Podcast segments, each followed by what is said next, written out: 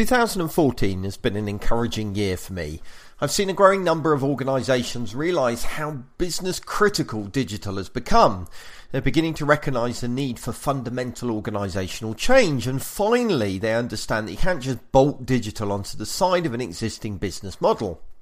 Unfortunately, amongst all this excitement, there's also a degree of confusion. Organisations are unsure of exactly how to change and what they need to be changing into. As I work with companies, I see reoccurring questions over the nature of digital transformation, and in this post, I would like to address some of them. We begin by looking at how executive teams see digital transformation. Many management teams see digital transformation as about integrating technology into their existing business practices.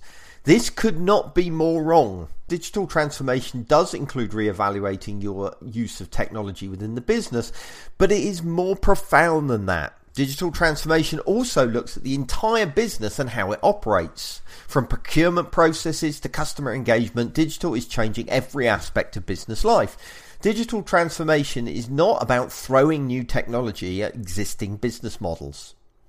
A big aspect of digital transformation is looking at how digital has changed customer behavior. It is changes in this behavior that's prompted many organizations to reevaluate how they operate. Some argue that at its heart, digital transformation is about improving the customer experience, something that we should have been doing all the time anyway. Although I have some sympathy with this position, I do not believe digital transformation stops there. It's also about making improvement to internal efficiencies and productivity. In short, it shouldn't just be about increasing revenue, it should also be about providing cost savings. I meet with many people who understand the importance of digital transformation.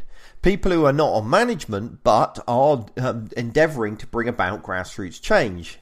Their hope is this kind of organic change will spread across the entire organisation. That this is possible without the need from, for top down leadership.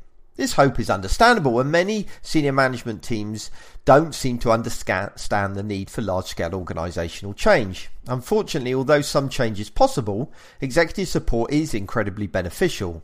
These digital evangelists would be better off focusing their efforts on gaining executive support. Working to change things from the bottom is not enough by itself, unfortunately. When there's a lack of executive support, many organisations resort to small incremental changes. Their hopes is that they can gradually move their organisation to be more digitally focused. Even when there is executive support, a gradual incremental approach is often preferred. The scale of the problem can be seen so intimidating that a more gradual approach is preferable. I wouldn't recommend wholesale change overnight, but there are problems associated with the gradual process. Many of the changes required are interdependent. For example, forming a digital transformation team is pointless if that team has no real authority to enforce standards. Incremental change is possible, but there needs to be a clear vision of where the organisation is heading and an acceptance that some changes are interlinked. People are resistant to change and digital transformation is no exception. A common barrier they throw up to resist this kind of change is an argument that their situation is unique. I even find this within a single sector. The argument goes that um, if others have successfully adapted, that doesn't mean they should. Every organisation has unique qualities, but if this argument is taken to its logical conclusion, no organisation could ever learn from another.